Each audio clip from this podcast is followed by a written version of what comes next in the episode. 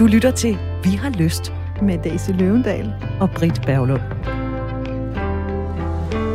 Jeg er en størrelse 42 med deller og folder.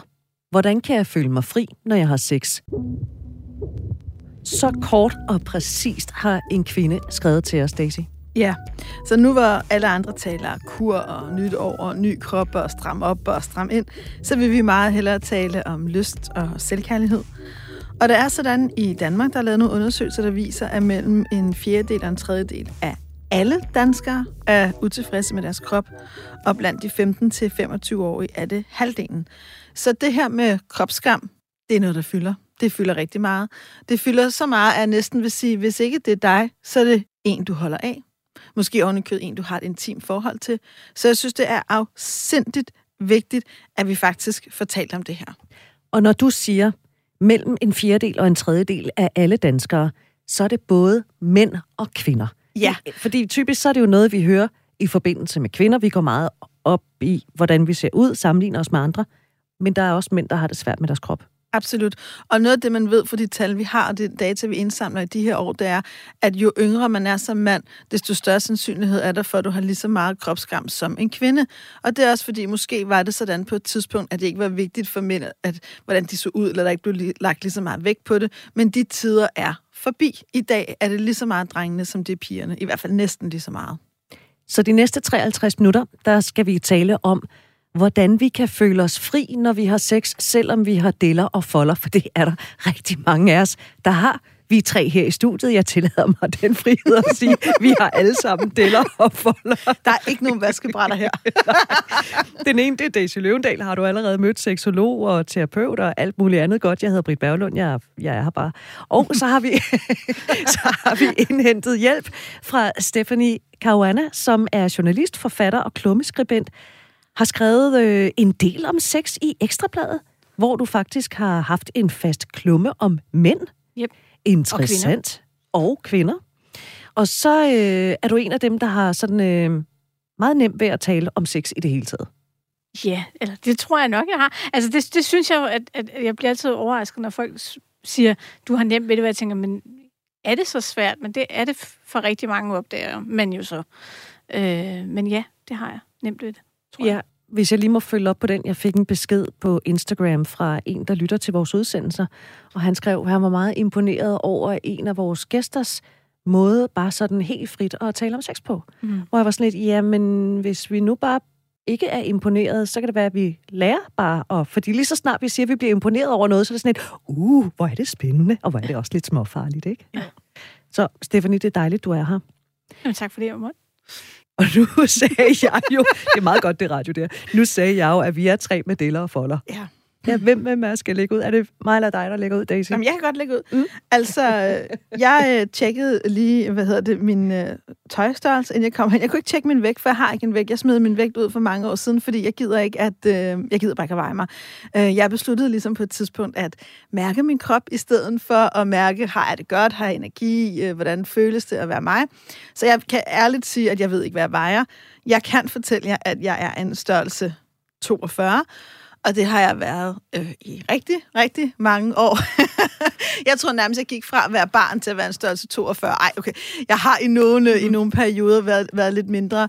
Men ja, jeg er en størrelse 42, og jeg har også masser af deller og folder og strækmærker og ar og øh, løst maveskin og bryster, der ikke sidder, som de gjorde engang. Altså, så man kan sige, jeg har det hele. Jeg har også øh, et køn, der er blevet lidt mørkere med alderen. Og, altså, jeg ligner nok meget præcis det, jeg er en midaldrende kvinde. ja, jeg har heller ikke nogen vægt, øh, for jeg gør mig ikke i vægt. Jeg synes, vægt fortæller mig ikke noget, som jeg kan bruge til noget. Det handler om, øh, hvordan jeg synes, at tøjet det sidder og sådan noget. Jeg har også kigget i mit tøj. Alt efter tøjmærke, så er jeg alt fra en 38 til en 44.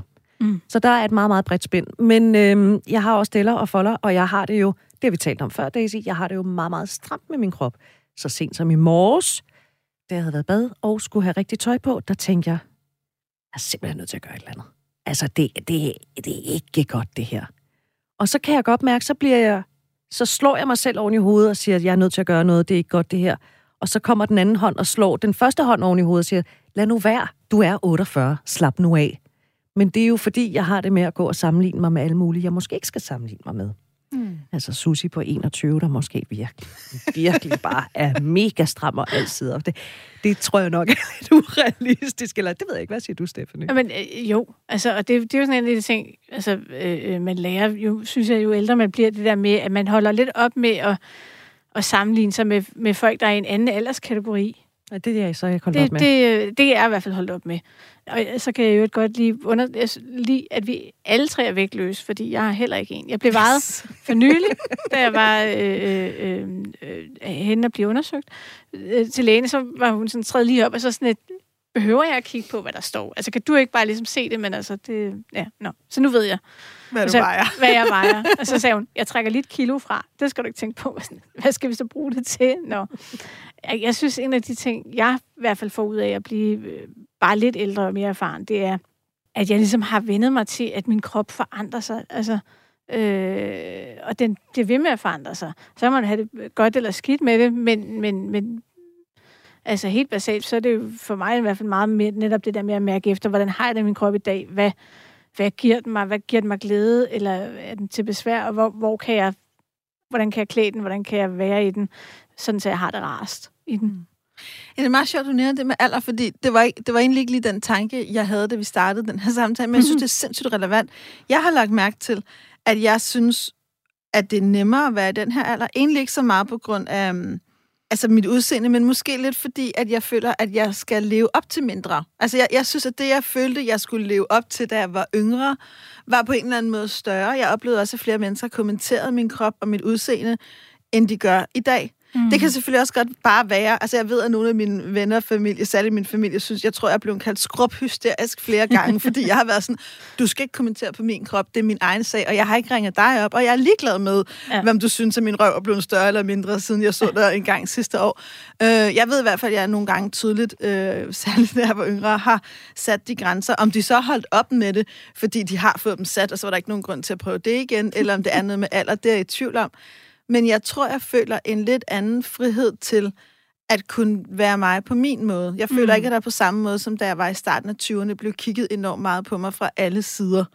Og den frihed kan jeg egentlig nogle gange meget godt lide. Men har du altid, nu kommer et personligt spørgsmål, og det gør der nogle gange her i programmet, Stephanie, det, det skal du vide. Og man har altid lov til at sige, det har jeg ikke lyst til at svare på.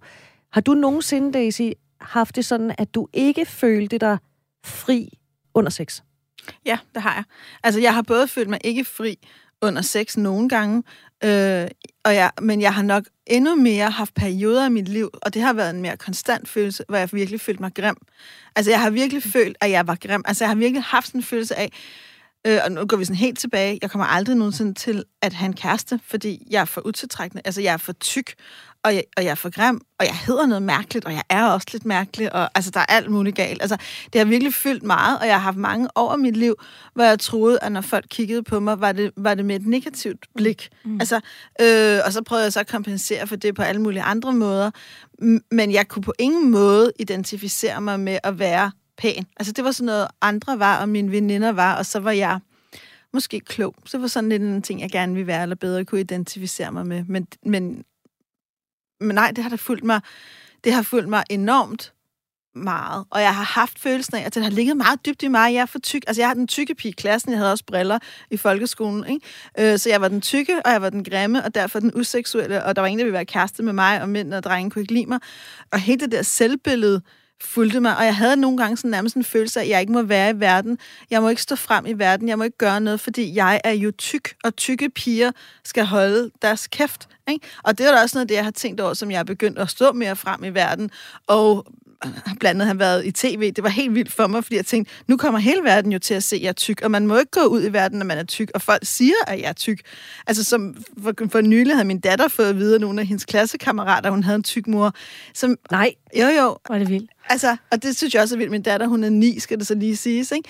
Og, og det, jeg har tit tænkt over, hvor er det vildt, hvor meget jeg føler, at min krop er blevet kommenteret på. I dag sårede det mig ikke. Altså, det er oprigtigt, jeg kan sige, jeg blev ikke ked af det. Jeg blev vred på min datters vejen, fordi jeg blev irriteret over, at folk synes, de skal kommentere det, og det er jo de der, hvad hedder, de kender mig jo fra gaden, når jeg afleverer og henter sådan nogle ting.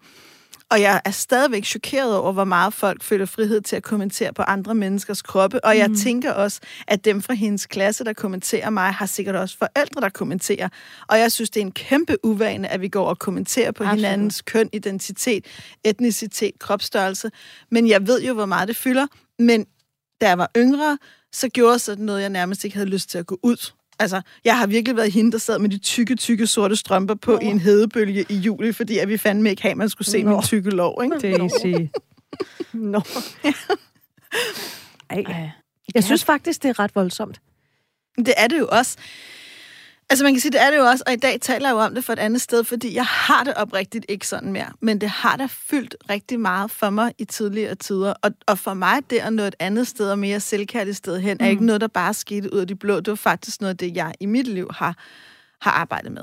Stephanie, hvor er du henne? Øh, er du på Team Daisy med, at de kan bare komme an, så skal jeg nok give dem tørt på? Øh, ja, og, og der har jeg egentlig altid været. Altså, så, så, øh, altså i dag, når jeg kigger tilbage på mit yngre jeg, gymnasie jeg, så kan jeg jo godt se, at jeg havde en lille smule valgbefedt, og that was it. Og jeg satte ikke nok pris på det, synes jeg, det gang jeg havde det. Men, men samtidig så var jeg også nok bare altid hende, der gik efter dem, jeg selv synes var spændende, eller fik mig hen der, hvor jeg selv synes, der var sjovt at være. Både øh, øh seksuelt, eller øh, venskabsmæssigt, eller omgangskredsmæssigt. Og det, i, i, i en vis grad, så er det sådan, stadigvæk sådan, jeg har det. Det var faktisk først, da jeg blev, blev skilt, at jeg, jeg mødte den der med, at du ikke er attraktiv nok, hvor jeg sådan tænkte, hvad? Hvad? Alt det her? Seriøst? altså, fordi, fordi det, var, det var bare ikke et, et, det har bare ikke været et issue, og det er ikke fordi, jeg sådan har lavet stå til i mit, øh, øh, øh, altså mit tidligere ægteskab på den måde, men, men det der med, at virkelig sådan tænkte sådan, nå, der blev man lige dømt der. Jamen, jeg er sådan mere sådan, jamen, jeg kan jo ikke gøre for, at jeg er halvanden meter høj. Jeg, jeg kunne måske godt gøre noget for at komme i en mindre størrelse, men for dig, dating-app mand, som jeg aldrig har mødt, I think not. Altså, det, det tror jeg så ikke lige, vi skal. Så, hej hej. øhm, men jeg vil så sige, altså, nu, nu joker jeg jo omkring, jeg har været i, i et forhold, hvor, at, øh, da jeg var ganske ung, øh, hvor, hvor han hele tiden kommenterede på min, min krop, og syntes, jeg var vældig tyk, og der var alt muligt. Men det prallede på en eller anden måde bare af.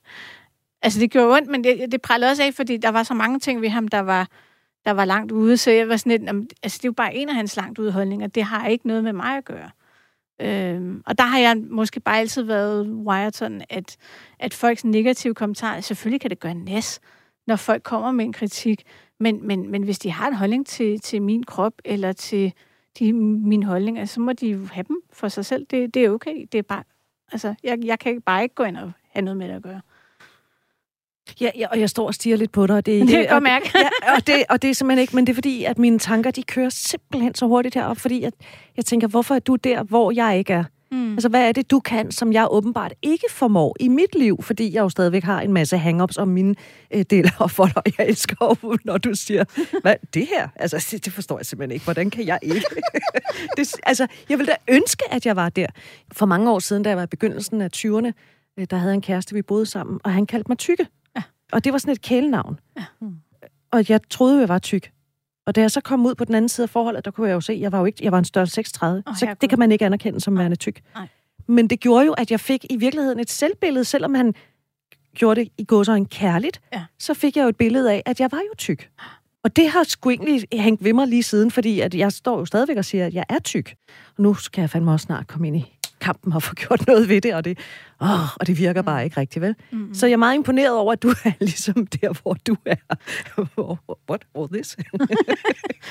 altså, jeg, jeg tror, det, det, det, det er selvfølgelig et samspil mellem mange ting. Jeg har bare ikke, jeg har heller ikke oplevet øh, i de unge år, øh, øh, at for eksempel være sammen med nogen, og så altså bortset fra ham, den der den dumme ekskæreste, ja. øh, hvor at min størrelse eller min et eller andet har været en, en delle eller en form har været et problem. Altså det har også nok også lidt præget mig i forhold til, hvad, hvad er det, øh, øh en, en potentiel partner eller en legekammerat kigger efter. Mm. Altså sådan helt, hvis jeg sådan tager helikopteren på, noget af det handler altså også om, at netop jeg er halvanden meter høj. Jeg bliver ikke råbt af på gaden, i for, selvom hvis jeg bliver, altså selvom hvis jeg øh, har en af de dage, hvor jeg vil sige, er en tyk dag i gåsøjne. Jeg lavede lige gåsøjne, selvom I ikke kan se det. øhm, så, så er jeg ikke sådan, at jeg bliver råbt af. Øh, øh, og det, det må jeg sige, det er der jo andre, der bliver. Øh, og det er jo så, fordi de fylder i landskabet også i højden. hvor jeg måske sådan Du flyver under jeg er radaren. sådan lidt marsvineragtigt, sådan øh, møffer rundt et eller andet sted, hvor folk ikke lige nødvendigvis lægger mærke til mig. Eller, eller bare ligner en, der er men iskold over for det. Altså, jeg know. vil sige, nu har jeg jo, øh, jeg har jo øh, mødt dig første gang på afstand. Du er øh, klummeskribent, også i Alt for Damer, hvor jeg ja. også skriver. Og jeg vil sige, så jeg har et par gange gået ind i et lokale, hvor du var uden at kende dig, og har lagt mærke til dig. altså, og når jeg siger det, så er det fordi, jeg forstår udmærket dine tanker, og det er jo en super god tanke, øh, særligt når den hjælper. Men jeg ville jo aldrig sige, at du ikke var i øjenfaldene. Du, Okay, behøver fine. ikke, du behøver ikke to meter, før man mærker og ser dig.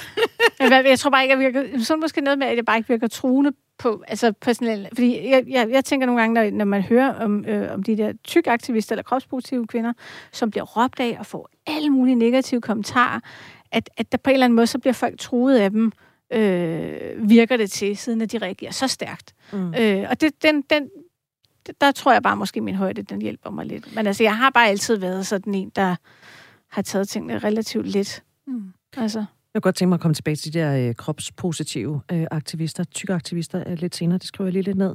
Men nu, øh, det som vores lytter her spørger om, det er, hvordan kan jeg føle mig fri, når jeg er sex med deller og folder? Som vi jo alle sammen har. Og det er egentlig ligegyldigt, hvor tynd man er, så har man alle sammen deller øh, og folder, fordi det, det, det huden gør, når man, når man klapper et menneske sammen, så, præcis. så folder det. Men Ja, i Ja. virkeligheden kan... Jeg tilføje noget? Ja. ja. Og man kan sige, det er jo ikke, om det er fordi, det er ens deller og folder, der gør en usikker, eller om det er frygten for at slå en brud, eller om min fisse er stram nok, eller om min pik er stor nok, eller om den er bred nok, eller om jeg kan blive våd nok, eller om min bryst er stor nok. Altså, der er jo så meget usikkerhed forbundet med kroppen i det seksuelle rum. Men ja. også i det hele taget. Og det, det var egentlig det, jeg gerne ville frem til det her med. En ting er, jeg er en størrelse 42 med deller og folder. Hvordan kan jeg føle mig fri, når jeg er sex? Alene det at nå frem til sex, det er jo for mig svært, fordi jeg er opmærksom på, at jeg har deller og folder. mm. Så når jeg så går ud og kigger, jeg er single, når jeg kigger på det potentielle øh, datingmarked, og kigger på de mænd, så tænker jeg, hmm, out of my league, out of my league, out of my league. Hmm, måske out of my league. Altså, jeg føler mig ikke god nok til nogen af dem. Mm. Jeg er ikke køn nok, jeg er ikke slank nok, jeg er ikke høj nok, øh, mit hår skinner ikke nok, alt det der, ikke? Øhm, har du nogensinde haft øh, det sådan med hensyn til mænd, at du har tænkt, hmm, Altså jo, og, og, og man kan sige, det, selvfølgelig har det det. Det kan også godt være, at man i, i samtale med dem finder ud af, wow, okay, vi er godt nok forskellige steder. Du er i gang med en Ph.D., og øh, jeg sidder lige nu og på dagpenge. Det, er- ja, dårlig match der. Hvad ved jeg? Øh, eller hvor man nu har været i sit liv. Øh, men men øh, det har ikke så meget været det kropslige. Altså, der tror jeg måske bare, at jeg har sådan en reptilhand, der slår til, og bare sådan, kunne godt. Altså, og så, så tænker jeg, nå, men altså, altså ikke, at jeg er sådan en, der så lægger en snørhud, bare fordi man kunne, ved, ved jo aldrig. Men, men, men hvis, jeg, hvis jeg synes, det har kørt, og, øh, øh, og jeg synes, der har været en stemning, så, så kan det godt være, at jeg tænker, Nå, jamen, det kan godt være, at du ligner en topmodel, men jeg synes også, du er pæn og- og interessant, og alle de andre ting. Altså, det, det, det tror jeg så også handler lige så meget med, at, at, at jeg prøver at kigge på folk som, som relativt hele mennesker, og prøver at få deres, altså, hvad er det, de, de kan? Hvor kan de få mig hen seksuelt og menneskeligt og alle mulige steder? Så det er ligesom hele pakken, jeg, jeg lidt Mm. kigger på. Og jeg tænker jo lidt, når der er sådan en, en, en øh, lytter, der skriver ind med, med lige præcis det, hvor hvor jeg sådan tænker, der er så mange andre spørgsmål ud over størrelsen, hvor jeg tænker, men hvad er det for et sexliv, øh, hun gerne vil have? Hvad er det, der tænder hende? Hvad har hun selv lyst til? Mm. Øh, og det er klart selvfølgelig, at hvis, hvis hun tænker, at, at, at det, der står i nakken på hendes tøj, er det, der hæmmer i det hele taget, er hun så, altså dels, øh, altså så tænker jeg også, hvordan, hvordan kigger hun så på den eventuelle partner, hun så har? Altså, er, han- så reduceret til sin krop og sin, øh, sit køn? Øh, eller eller er, det- er det sådan en mere sådan en, en vekselvirkning? Det Jeg var et meget tænker- langt svar. Uh, ja, altså man kan sige, jeg ved jo ikke, hvad hende her præcis tænker. Min erfaring, hvis jeg skulle trække lidt på den, vil være, at hun højst sandsynligt ikke kunne drømme om at dømme noget menneske bare tilnærmelsesvis så hårdt, som hun dømmer Nej, sig lige selv. præcis, lige præcis. Altså, og det er jo noget af det, jeg synes, der er så vildt ved kropskammen, og hvad det egentlig vildt bare det, vi siger i det her rum, og tak også for din ærlighed, Britt, mm. Lige før, at berører også mig, at det er noget, så mange mennesker kæmper med, og vi kender. Mm. Men vi vil jo ikke tale til andre, eller se andre i det blik, vi ser os selv. Og det er jo det, jeg synes, der er så mega vildt ved det her. Altså, det er der, hvor oh, jeg kan sådan mærke, at jeg, får, jeg bliver sgu lidt ked af det, både på, på mine vejen, på dine vejen, Britt, og på mænd og kvinders vejen, at vi ville jo ikke udsætte andre mennesker for den dom, vi ville dag ud Mhm. og dag ind udsætter os selv for. Fordi andre mennesker stiller og folder, ser vi jo tit kærligt, og "Nå, men du er jo okay, jeg kan se alt det her andet dejlige i dig, du har jo smukke øjne, og din humor gør mig varm og får mig lyst til at kysse. Men når det handler om os selv, så kan vi have det hårdeste, hårdeste, hårdeste blik. Altså, jeg ved ikke, hvor mange afsnit jeg har set af Dr. Phil, øh, hvor han har sagt, du skal jo tale... Altså, sådan som du taler til dig selv, vil du aldrig tale til en ven eller veninde. Lige præcis. Og vi er jo enormt selvkritiske. Det er ret vildt, hvor selvkritiske vi er. Øh, og jeg vil lige sige, og nu nævnte du, Daisy, tidligere, at du har været inde i fjernsynet. Du har faktisk lavet en hel serie for DR1, der hed, øh, eller det hedder den stadigvæk, I krig med kroppen, hvor du taler med seks helt almindelige danskere, som har det mega stramt med deres krop. Ja. Og da jeg sad og så det program i fjernsynet, det er et par år siden, det kørte, der sad jeg og kiggede på nogle af de mennesker, så tænkte jeg, okay, jeg kan simpelthen ikke se, hvad du taler om. Jeg synes, du, jeg synes simpelthen, du er så pæn. Altså, der er ikke noget. Og jeg vil bare anbefale, hvis man har ledige øjeblikke, så gå ind og se serien. Den ligger stadigvæk på DR TV. Den hedder I krig med kroppen. Og det var der, vi lærte Daisy Løvendal at kende, sådan for alvor i hvert fald. Ja. øhm, men det har jo også... Altså, hvor overraskende var det for dig, at de, de var jo enormt kritiske over for sig selv. Altså, jeg husker en af dem, han, han kunne ikke lide, når han... Øhm, hvis han gik ned og købte chips, så opfandt han en historie over for øh, kasseekspedienten, fordi ellers så var han jo bange for sådan at blive stigmatiseret med, at Nå, jeg tror heller ikke, du har brug for de chips. Altså, han var vidderlig ikke engang overvægtig. Ej. Hvor overrasket var du over, at de var så hårde? overhovedet ikke overrasket. Altså man kan jo sige, det, det var jo det, det, er jo, det er jo noget, noget af det, der rørte mig meget ved at lave det program, det var, at det fik lov til, nogle af de tanker fik lov til at komme bredere ud, og synes, det var med til at starte en samtale, der var vigtig. Fordi jeg ved jo, for alle de år, jeg har arbejdet med mennesker inden, at det er sådan, mennesker taler til sig selv. Mm. Men, men noget af det, jeg tænkte over, da jeg lavede programmet, var netop, at mange, der så det, jo skrev til os og reagerede på, at de var overrasket, og mange af dem, der også var med, altså nu, journalister og kamerafolk og folk bagpå, sagde også det der, gud, de blev virkelig rørt, fordi man kan jo ikke forestille sig nødvendigvis, hvad der er inde i hovedet på andre. Nej, lige præcis. Og også netop det der med, at det var både mænd og kvinder. Altså, det var ikke kun kvinder, det her, det var også mænd, og det var virkelig helt almindelige mennesker med et helt almindeligt udseende. Altså, og det er jo det, der er så sindssygt. Jeg tror jo også, og nu, nu, nu ved jeg det jo ikke, men hende, der har skrevet her, hvis vi inviterede hende ind i studiet nu, ville vi jo højst sandsynligt også synes, at hun var lækker og skøn og pæn. Altså, mm. vi ville jo højst sandsynligt slet mm. ikke være i nærheden af at tænke det om hende, hun tænker om sig selv. Og det er jo heller ikke sikkert, at hendes partner, om hun har en fast eller forskellig, på nogen måde tænker det om hende. Jeg tror ikke, de har sex med hende og tænker, gud, der er en delle. Jeg tror, de tænker alt muligt andet. Præcis. Det er det.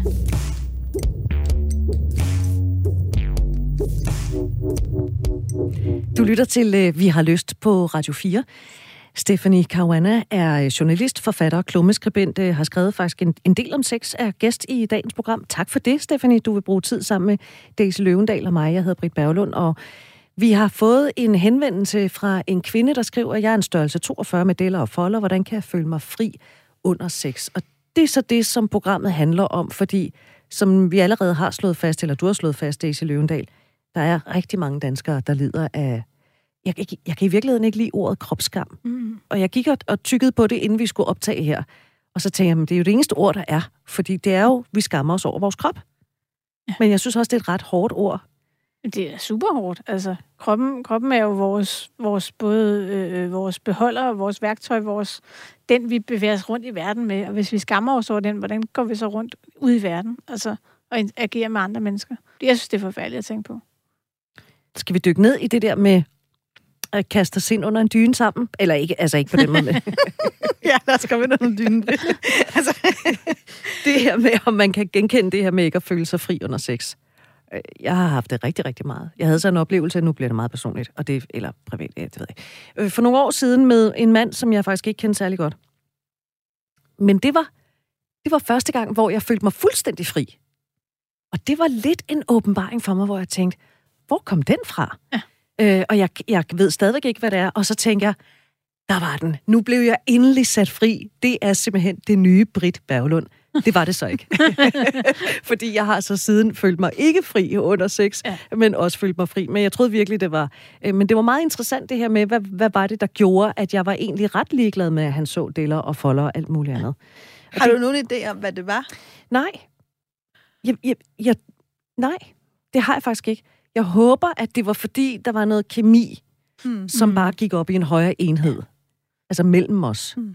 Det tror jeg også.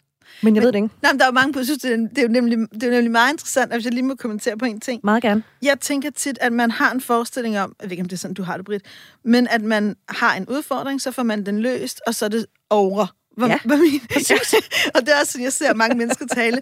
Min, min personlige og også faglige forestilling er mere, vi har en udfordring, så kommer vi et andet sted hen, ligesom du beskriver, gud, her følger jeg mig fri. Så ryger vi tilbage, Ja, og så men skal det vi i virkeligheden... Nej, men det, det er fordi udviklingen går ikke lineært frem, det er meget mere cirkulært. Præcis. Det vil sige, at vi skal ligesom hele tiden være okay med at møde vores dæmoner igen og igen. Dog vil jeg sige, når man møder nogen, altså når jeg i dag en gang imellem ryger ind i min kropsskam, som stadigvæk eksisterer i mig, jeg kan fra min personlige vedkommende sige, at når jeg mærker den følelse i dag, hænger det tit sammen med, at jeg ikke føler mig elsket og værdsat, ofte ikke af mig selv. Mm. At jeg føler mig overbrugt, at jeg ikke har passet godt på min krop. Altså, som jeg, ikke har, jeg har ikke været kærlig mod mit jordiske hjem, altså min krop. Jeg ved, at min kropsskam også lidt er en losseplads for andre følelser, ting, mm. jeg ikke har fået bearbejdet. Det er også min fuldstændig klare faglige overbevisning, at der er en stor sammenhæng mellem, hvad vi ellers oplever i verden, og hvad der sker i vores krop, fordi vores krop er jo en del af hele vores psyke. Så i dag har jeg lært at tage det som et signal til, ikke at jeg skal gå i gang med at google hurtigt vægttab, eller sådan får du øh, større bryster og mindre lov og et eller andet, men at jeg i stedet for skal sige til mig selv, hvor er du henne? Altså i virkeligheden lave en, en check-in. Og det betyder ikke, at jeg ikke også nogle gange løber en ekstra tur, eller svinger lidt med en kettlebell, eller gør alle mulige andre ting, men det gør jeg for velvære og sundhed. Jeg gør det ikke for at opnå et resultat. Mm. Og i mit hoved er der et redskab i det, der er forskel på, om vi gør noget for at passe godt på vores krop, fordi det er sundt, det ved vi, det er, det anerkender jeg fuldt ud, eller om vi gør det, fordi vi føler, at vi først er gode nok, når vi er nået et andet sted hen. Og det tror jeg, det er, det er så vigtigt, det der, du siger, Daisy. Altså, det er, det er lige i øjet. Og så netop det der med, at, at ligesom se, hvad er det, der ellers, altså for eksempel den lytter, hvad der ellers holder hende tilbage. Er hun sådan en, der, der ellers, der, hvis hun, lad os bare sige, hun har været tyndere, nød hun seks dage, og nyder hun det ikke nu? Er der noget andet, hun ikke nyder, eller andre ting, hun har svært ved? Og fordi man kan jo godt lave en fortælling om, at dengang jeg var slank, jeg var en størrelse 36, 38, 40, whatever, der var det meget bedre. Men det er ikke sikkert, det var det. Nej, nej. Nej, nej. Altså, og netop også det der, som du sagde, at, at det kunne være, at det var, det var lige der med ham, der, der funkede det. Og, og det er jo også bare netop one magic moment, og, og du, kan ikke, du kan ikke øh, reproducere det en til en. Øh, så, så jeg tror, det, det er jo vigtigt bare at, at øh, i virkeligheden at give sig selv lov til at nyde i det hele taget. Uanset om det er øh, øh, at tage, tage vare på sig selv og sige, jeg har brug for det her stykke chokolade, det nyder jeg, og jeg har brug for, at du skal, nu skal mit, min aften indrettes sådan her, eller det, jeg gør for mig selv i dag, det er det her. Eller om det handler om at være i sengen øh, med nogen. At man, man skal gøre det for sin egen skyld. Øh, Hvor meget tror du, kvinder er mere bevidste om, når vi ikke har tøj på os sammen med andre mennesker, end mænd er? en del mere, vil jeg tro. Og jeg tror også, altså, det bliver sådan en meget lang snak, men i forhold til, til, til kan man sige, orgasmekløften mellem kønnene, så tror jeg også, at kvinder tænker mm, ofte mere på mandens nydelse end deres egen. Og øh, altså, det er jo så en helt anden snak, men det er jo også det der med, altså jeg fornemmer bare, ligesom der er sådan en undertone i det der spørgsmål, hvordan kan jeg komme til at nyde sex, at det ikke så meget er for, for hendes skyld, men også for, for en, en, en, en kommende partner, eller en nuværende partner. Vi ved jo ikke rigtig, hvad situationen er. Der er i hvert fald en ting, der, der er helt sikkert, det er, at føle sig fri og mm. føle sig godt tilpas i sin krop, er en forudsætning. Ikke 100 procent, men det, det hjælper god sex rigtig, rigtig, rigtig meget hen ad vejen. Og det er lidt interessant, fordi det ved vi et eller andet sted egentlig godt, altså som mennesker, vi ved det godt, hvis jeg har det rigtig svært med min krop, så er det rigtig svært at nyde den sammen med dig. øhm, det er også noget, forskningen ved, men det er faktisk ikke noget, der er foldet meget ud. Mm. Jeg synes nogle gange, det bliver sådan nævnt lidt i en anekdote. Nå, altså der er også et eller andet med kropskam. Ikke? Og det er også meget godt at kunne lide sin egen krop. Men, men så er det ligesom lidt der, den ligger. Og jeg vil sige, en af de få, jeg synes har skrevet virkelig godt om det, det er en, der hedder Emily Nagoski. Hun har skrevet en bog, der hedder Come As You Are, som jeg mener burde være obligatorisk for alle mennesker at læse. Men hun skriver enormt meget om den der sammenhæng, og bruger det i virkeligheden også til at opfordre folk til, lidt ligesom du sagde, Stephanie, mm. at nyde. Altså, i virkeligheden få, få, få fundet nydelsen i dit liv, få fundet nydelsen i dig selv. Og hvis man vil have nogle konkrete redskaber, det der med måske at øve dig i, også dig, der har skrevet det her brev, du spørger, hvordan kan jeg være mere fri? Noget af det, der ødelægger meget nydelse, det er, hvis vi ser os selv udefra. Og det er noget af det, jeg har mødt mange mennesker, også der har seksuelle udfordringer. Det er som om, at når de kommer ind i det seksuelle rum, så er det nærmest som om, de ser sig selv fra et eller andet kamera udefra, ja. hvor de ser på sig selv, eller vurderer, hvad sker der her, og skal jeg gøre det her, og det her godt, og hvad vil han have, og hvad vil hun have? Altså, ja. de, og, det, og kur nummer et, du skal tilbage ind i dig. Ja. så når du opdager, at du er i det der perspektiv ude, så er svaret altid ind. Okay, siger du så måske, øh, hvordan kommer jeg så ind i mig selv? Du kan bruge vejrtrækningen. Ah, altså, bare det, jeg begynder i virkeligheden at lave den form for vejrtrækning, eller en helt dyb vejrtrækning, eller en afslappet vejrtrækning, din vejrtrækning forbinder dig med din krop. Du kan bruge øjenkontakt, du kan bruge fantasi, du kan bruge øh, grænsen til smerte, det der sted. Altså, hvis du virkelig er der, hvor det lige ved at gøre ondt, så tænker du sgu ikke på, hvordan din mave ser ud, for så er du fuldstændigt altså, absorberet af det der sted. Ikke? Altså, ikke?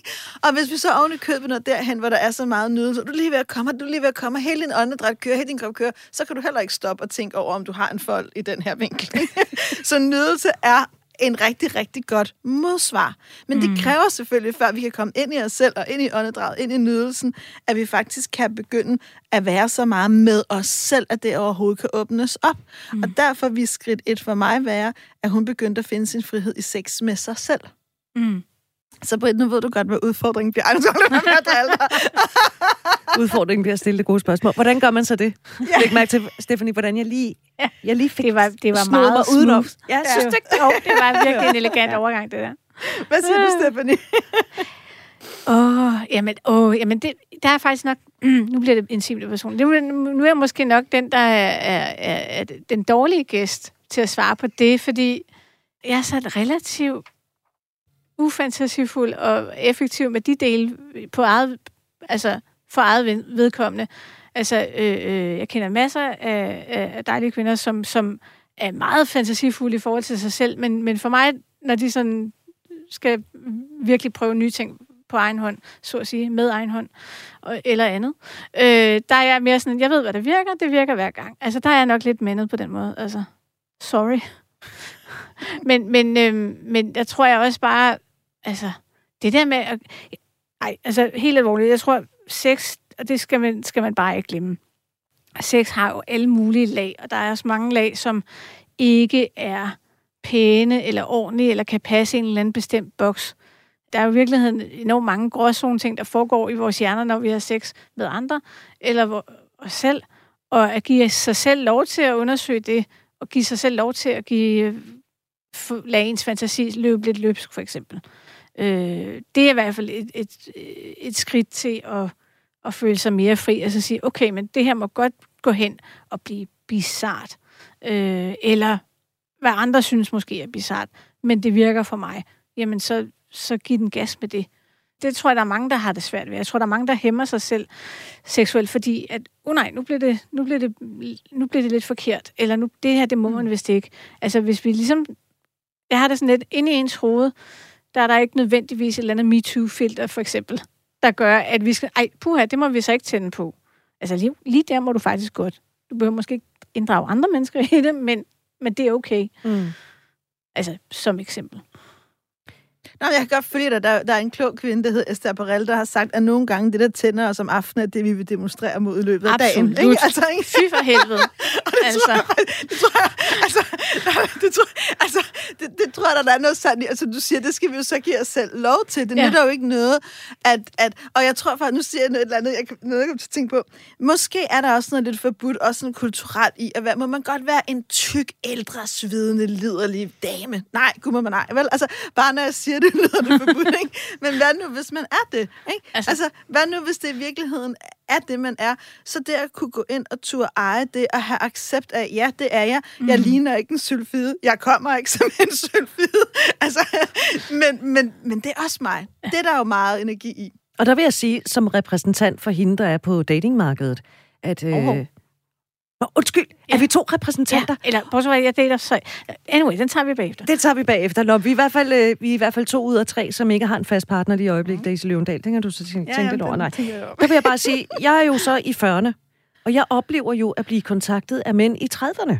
Rav. Og, ja, og nogle gange så spørger jeg jo, hvor, hvorfor? Hvad, hvad vil du mig? Og, og der er budskabet, jamen det er fordi kvinder på din alder, I ved, hvad I godt vil have. Det er sandt. Og det er jo en sætning, man godt kan tage med sig ind i den her snak, synes jeg også. Fordi i det øjeblik, at man ligesom formår at, i glimtvis i hvert fald, at stå i sig selv, være ved sig selv, det tænder mænd altså på. Absolut. Eller hvad? Jo, men det er det, de gør. Altså, jeg tror, at, jeg tror, at det er en af grundene til, at jeg ikke har haft kropskam, eller haft i går så en svært ved sex i mit øh, efterhånden lange sexliv. Øh, Jeg er 47. Altså, jeg startede relativt tidligt, og det tror jeg bare, fordi jeg opdagede mig, men de tændte jo på, at jeg var tændt. Så var det jo, nå, jamen fedt, så kørte bussen. Altså, på den måde. Altså, så, så på den måde, så, så Og har der det... tænker de jo heller ikke over det, der folder. Nej, nej, altså, de hvis de, var sådan gør det. Yay, en kvinde, der, der, der A, har lyst, eller en ung pige, der har lyst, øh, og nyder det. Juhu. nyder så, mig. Så, og nyder mig. Altså, til gengæld så synes jeg, den der med, øh, når, når man så roser en mand, eller, eller, eller, øh, eller giver ham komplimenter, det kan de have vildt svært ved, fordi de er jo ligesom vant til, at det er dem, der skal netop skal nøse ens elske ens kropsskam væk, fordi man nok har det svært. Man er nok en sart lille blomst. Og sådan, nej, det er okay. Jeg synes, der er noget rigtig, rigtig fint. Og der er faktisk for dig, der lytter med, også når vi snakker om, hvordan gør man det her. Der er jo et redskab. Altså i virkeligheden at have tillid til, at den partner, du s- har, uanset om det er en længerevarende eller en i aften partner, der tænder på dig, tænder jo på dig med den, du er. Ja. Du behøver ikke at skjule det. Altså i virkeligheden Præcis. have tillid til, at den anden kan synes, du er troværdig. Det kræver selvfølgelig også, at du kan øve din tillid til det inde i dig selv, og det er jo der, du hele tiden kan gå og øve dig lidt, så når man for eksempel står i spejlet, helt enkelt lille øvelse, og du får øje på alt det, du ikke kan lide ved dig selv, og du kører listen. Så det, du kunne gøre i stedet for, det var helt bevidst flytte fokus væk fra listen, og i stedet for at flytte fokus over på noget, du for eksempel enten godt kan lide ved dig selv, godt lide mine øjne, jeg kan godt lide mit smil, jeg kan godt lide det her, Mm. mm. eller noget, du er taknemmelig for også ved dig selv. Ja, men er det ikke der, hvor jeg bare siger, jo jo, og så lades vi som om, og så kigger jeg stadigvæk på den mave, inden jeg øh, går væk fra spejlet. Jo, men hvis du nu øvede dig i 30 dage, jeg har givet dig udfordring før, ikke også, ikke? Altså, og så måske lægge hænderne kærligt på maven og sige, okay, måske ser den ikke ud, men hvordan mærkes den egentlig? Hvis du flytter din bevidsthed helt ned til bare at mærke, hvordan føles min hud egentlig, når jeg glider hænderne frem og tilbage? Hvordan mærkes det både på min håndflade og inden i mig? Og ja, det er måske mega akavet og giver ikke den store forandring dag 1, 2, 3, 4, 5 eller 6. Men jeg tror, det der med over tid, Mm. langsomt, er rygte, jeg tænker også sådan tilbage i min egen seksuelle udvikling, når vi står her og taler. Og jeg skal da være ærlig og sige, nu, nu er jeg den eneste her, der ikke er single. Jeg kan da godt nogle gange tænke, hvis jeg blev Gid, jeg single i morgen... Jamen, det kan jeg. Altså, altså, ja, altså også det. Altså, jeg, jeg har altid været et nysgerrigt menneske. Men jeg kan da også godt nogle gange tænke, vil jeg overhovedet kunne opleve god sex og opleve nogen, der havde lyst til mig, hvis jeg blev single igen. Jeg har faktisk en stor ydmyghed over for, hvordan ville det egentlig være, mm. hvis jeg pludselig stod her på det, det her sted i mit liv. Og jeg kan huske, jeg havde en veninde, der sagde til mig en gang, jeg har rigtig mange strækmærker. Jeg har sådan noget løs hud, der sådan hænger lidt underligt, fordi jeg har været gravid tre gange. Øh, hvor hun sådan sagde, ja, altså, hvis du blev single igen, så vil jeg bare sige, så synes jeg helt klart, du skal få det der fjernet, for det vil virkelig tage din værdi ned. Og jeg siger det altså bare, fordi det ved jeg godt, at, at der er ingen andre, du siger, så jeg siger det bare for din egen skyld. Ej. Og jeg, jeg kan huske, at jeg havde den der, okay, så hvis ikke jeg var usikker på det før, hvilket jeg faktisk er, men det er fordi, der er meget smerte forbundet, fordi det er forbundet med nogle oplevelser for mig. Ja. Øh, jeg har haft meget hårde fødsler, det er egentlig mest det, det minder mig om. Så var jeg da også helt sikker på lige nu, Ej. at der faktisk er masser af dømmende blik, ikke? Og når jeg deler det her her, så er det fordi, vi er jo også, nogle gange kommer vi jo også til, i virkeligheden i forsøget på at være ærlige og gode, ikke at forstå, hvad andre menneskers sårbarheder er. Ja. Jeg tror ikke, at hun egentlig ved, hvor sårbar jeg er om det, og derfor tænkte hun, det kunne hun sige. Men for mig er det også en læring i, vi ved ikke, hvad andre mennesker er sårbare over. Mm. Det, jeg så tænker, når jeg er rationel, det er, at jeg tænker, nej, hvis jeg skal være sammen med en anden, så skal jeg, skal jeg være sammen med en, der kan værdsætte det. Og hvis ikke han kan det, så skal jeg ikke være sammen med ham. Og jeg er super god til at sende mig selv i ekstasehimlen. Men jeg tror faktisk, det der redskab, der ligger i, du skal da ikke være sammen med en, der ikke giver dig følelsen af at være atroværdig. Og det tror jeg faktisk kan være et meget godt livsprincip. Absolut. Absolut. Ej, og så også måske få nogle, nogle sjovere veninder. Altså, jeg, ved ikke, jeg, har, jeg, jeg har en veninde, en virkelig kær veninde, øh, som øh, er noget højere end mig. Og på et tidspunkt så, så datede jeg den her meget, øh, meget, meget spændende og, og øh, meget tynd mand. Han var utrolig tynd. Altså, øh, altså ikke for tynd, men han var noget... Altså, han, han var... han var en slank mand. Og, øh, og jeg, jeg, jeg kan huske, at jeg var sådan lidt så, så, så diskuterede vi lidt den her... Altså, vi tal, altså, mænd ved ikke, hvor meget kvinder taler om mænd. Vi taler rigtig meget om dem, også når de ikke er der. Øh, især når de ikke er der. Men, men øh, så, så, så snakker jeg så om den her øh, mand, og tænker, ah, han er jo også meget slank, og vi må se lidt sjov sammen. Og så, så siger hun sådan, for der er jo ingen, der ser den der mave på grund af de der bryster. Fordi hun, hun var sådan lidt højere end mig, og alle andre er jo højere end mig, fordi jeg er halvanden meter høj. Og det var sådan lidt, Nå ja, det er en lille ting over den her barm. Den dækker faktisk lidt over den her mave. Okay, alt er godt, vi kører. altså, øh, og som coachingværktøj, der hedder det reframing. Hvem kigger på maven? Vi ser på brysterne. Så opmærksomheden er der, vi godt vil Fordi hvad er det for en vinkel, folk kigger, hvis de kigger? De kigger ikke i den vej, for de kigger... Altså, så det er, jo også, det er jo også noget med, altså, altså helt reelt, når vi kigger på os selv i spejlet, vi ser jo os selv fra en vinkel, hvor andre mennesker ikke nødvendigvis ser os. Altså når vi kigger på, på os selv lige på. Mm. Altså, ja. det skal man også lige huske, når man står der i prøvelokalet og tænker, at det kan være det samme. For eksempel. Vi har besøg af Stephanie Caruana, der er journalist, forfatter og klummeskribent. Her i denne udgave af Vi har lyst, som du lytter til øh, fra Radio 4, og vi taler om kropsskam, fordi vi øh, har fået en henvendelse, eller en, et brev, der står, jeg er en størrelse 42 med deler og folder, det er fra en kvinde. Hvordan kan jeg føle mig fri, når jeg har sex? Øhm, jeg kunne godt tænke mig, at vi lige, fordi du nævnte noget, Stephanie, hvor jeg sagde, det noterer jeg lige, det vil jeg gerne tilbage til, nemlig kropsaktivister. Mm. Øhm, og øh, hvad hedder det, positiv krops, hvad hedder sådan noget? Øhm... Jamen det, det tror jeg lidt alt hvem man spørger. Altså. Ja, men hvis tykke aktivister og positiv krops. Aktivist, ja. ja. Kropspositive mennesker. Ja, det var det, ja. Dem der. Øh, og jeg synes jo, det er, øh, jeg kan blive helt glad, når jeg ser mennesker gå ud og eje deres krop på den mm. måde, og være fuldstændig ligeglade. Men jeg må sige, og nu er der mulighed for, at jeg rent faktisk bliver meget, meget upopulær. Jeg synes også, der er nogle af dem, som... Og jeg hader mig selv for at sige udtrykket, fordi der er ingen, der kan være for meget, fordi så er det mig selv, der er for lidt. Men der er også nogle af dem, som jeg kan have svært ved at identificere mig med, mm. fordi så bliver det meget...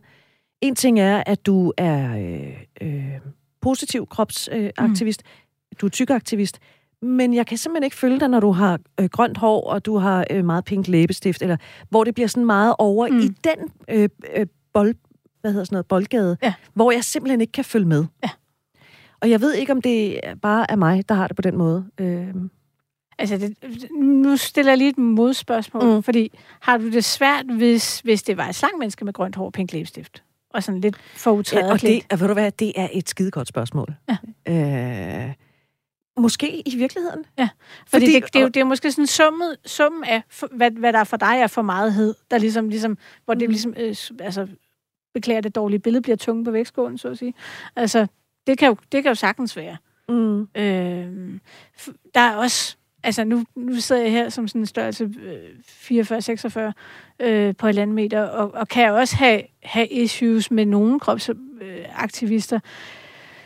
Øh, ikke fordi jeg har noget mod den kamp. Jeg synes, det er fantastisk. Jeg synes, vi skal have vidderligt øh, skubbe. af for det. Ja, men der er altså også bare også noget, og nu bliver jeg bare den der sure øh, dame, middelalderne dame. Der er også noget med at, at også være klar over, hvad der klæder en. Altså, det, og, og, og hvordan man går ud i verden øh, med hvad for en power. Hvis man, hvis man klæder sig godt, hvis man har en bevidsthed om, hvad, hvad, hvad, hvad fremhæver på en god måde, hvad, hvad, altså ikke, at man skal gemme sig selv, Øh, men hvad, hvad, hvad, kan, hvad kan få mig at spille på, på, en, på en federe måde?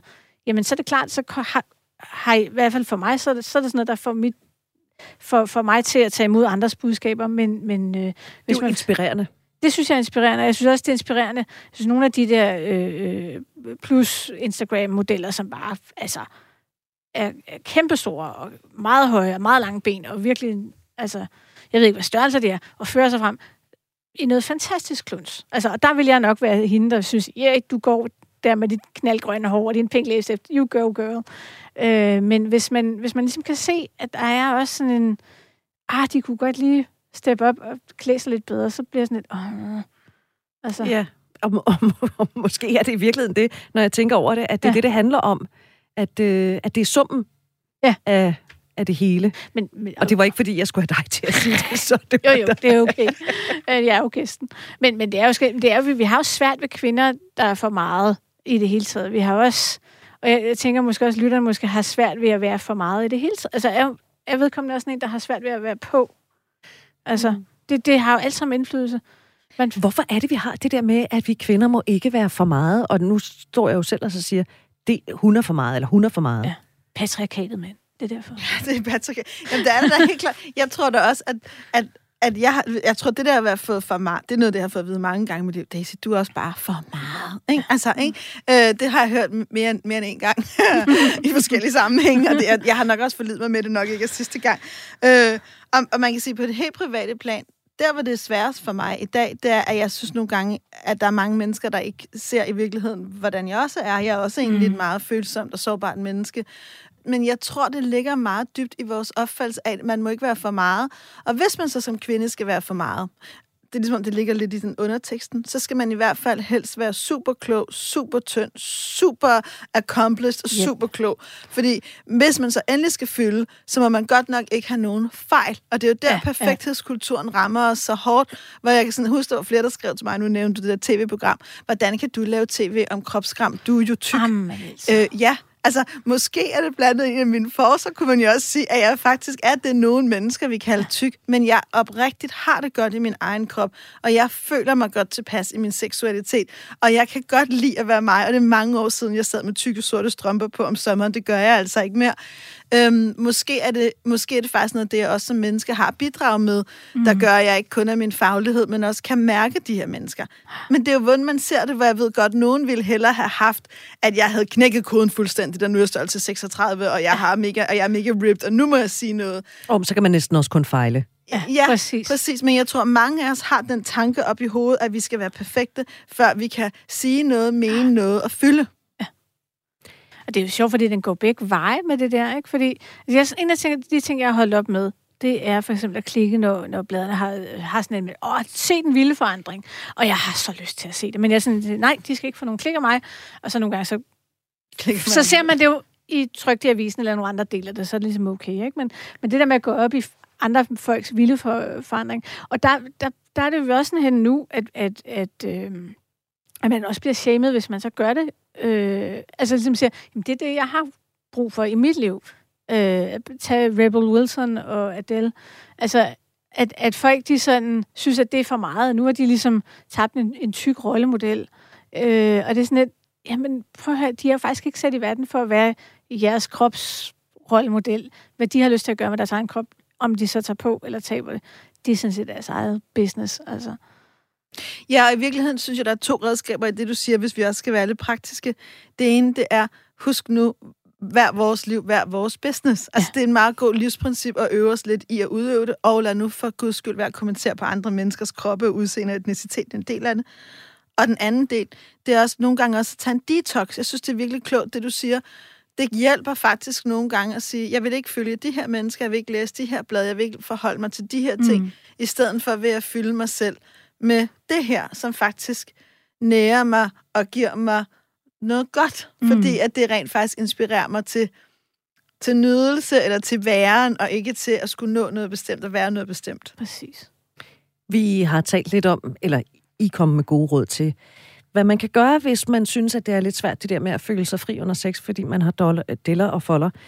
Hvis nu man er den person, som vedkommende har sex med, hvad kan jeg så gøre, for at, øh, at vedkommende, altså for at hjælpe på vej, fordi øh, så man ikke står med hele den der arbejdsbyrde alene, men hvis man nu har en partner, hvad kan vedkommende så gøre? Jamen, altså, jeg tror, det, jeg tror, det er rigtig vigtigt, at man deler med sin partner, hvis man har en fast partner, hvad mm. der er ens sårbarheder. Øh, ikke kun seksuelt, men også i livet. Øh, og jeg tror, det er vigtigt, at man sætter ord på, hvad man har behov for. Øh, I mit eget tilfælde havde jeg rigtig meget behov for at mærke min mand mm, røre, for eksempel det der sted, jeg har noget sårbarhed omkring med alt det der ar nu hud.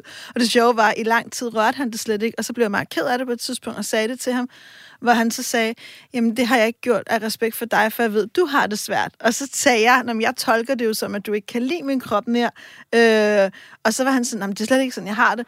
Og så hjalp det mig meget, at han mm. ligesom lagde hånden på, og han kyssede mig, og han fortalte mig, no. at han stadig elsker mig. og når jeg deler det her, så det for at sige, at der er et redskab i det, at det kan være enormt helende, at en anden ser på en kærligt og sætter ord på, eller bare lægger hånden der. Mm. Og det kan være kærligt, at man låner den andens blik. Når det så er sagt, så ved jeg også godt, at der er mennesker, for hvem at det her ikke ville være hjælpsomt. Øh, og det skal man så også respektere at finde ud af, hvad der så er det. Og måske er det bare, at man øver sig i, måske når man går ind i sex, og man tænker, åh nej, når jeg går ind i seksuelle rum, så føler jeg mig bare så tyk og grim og forkert. Måske er det så der, at du skal lukke øjnene, før dig selv et blindfold, noget lækkert undertøj, du har det godt med, drik en lille glas rødvin, og langsomt bare i virkeligheden begynde at ophisse dig selv, så du lidt glemmer alle de der tanker, og kan gå ind i det rum fra et mm. mere lejende nysgerrigt sted, hvor du ikke er så meget op i hovedet, for det er dit hoved, der siger det, det er ikke dit køn. Og så synes jeg, det er vigtigt, det der med, øh, når vi står foran spejlet.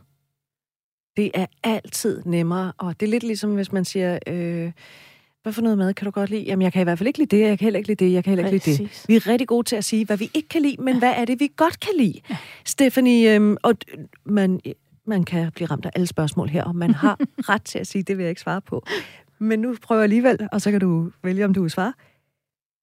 Hvad, hvis du skulle nævne én ting ved dig, der du simpelthen er så begejstret for? Uh, øh altså, som jeg sådan er super begejstret for. Mm. Jamen, jeg ved, altså, det, det, det lyder lidt flabet at sige det hele, men jeg synes... Det, det synes jeg overhovedet ikke er flabet. Jeg synes, det er det, mega fedt. Det er sådan lidt alt efter, hvad dag du rammer mig på. Fordi ja. så, så, er det, så er det måske lige, at jeg tænker, okay, min dag er anklerne super nice. Resten snakker vi ikke om, ikke? Eller også så er det sådan, hold op, nu kører det, fordi så har jeg taget et eller andet på, der, og jeg, som jeg føler mig tilpas i, og, som, øh, og så har jeg måske oplevet et eller andet spændende, som, som gør, at at hele min hjerne kører med, med sådan, at det bare er, alt, er, alt er fedt. Og jeg synes, jeg føler, at jeg har succes, eller sådan noget, så, så ser jeg 10 gange bedre ud. Øhm, men, men sådan rent kropsligt, jeg sådan tænker, uanset hvad størrelse jeg har og har haft, der synes jeg altid, jeg har altid været glad for mine boobs. Oh, dejligt. Men øh, Ja, Jamen, der gad jeg godt lige at arbejde på et eller andet. Altså, fordi de er ikke særlig store. Jeg kan godt tænke mig, at de var sådan lidt mere... Ej. Nu sidder Andreas derude, vores producer, og kigger ind. Ja, mega du, du skal ikke kigge på den måde, Andreas.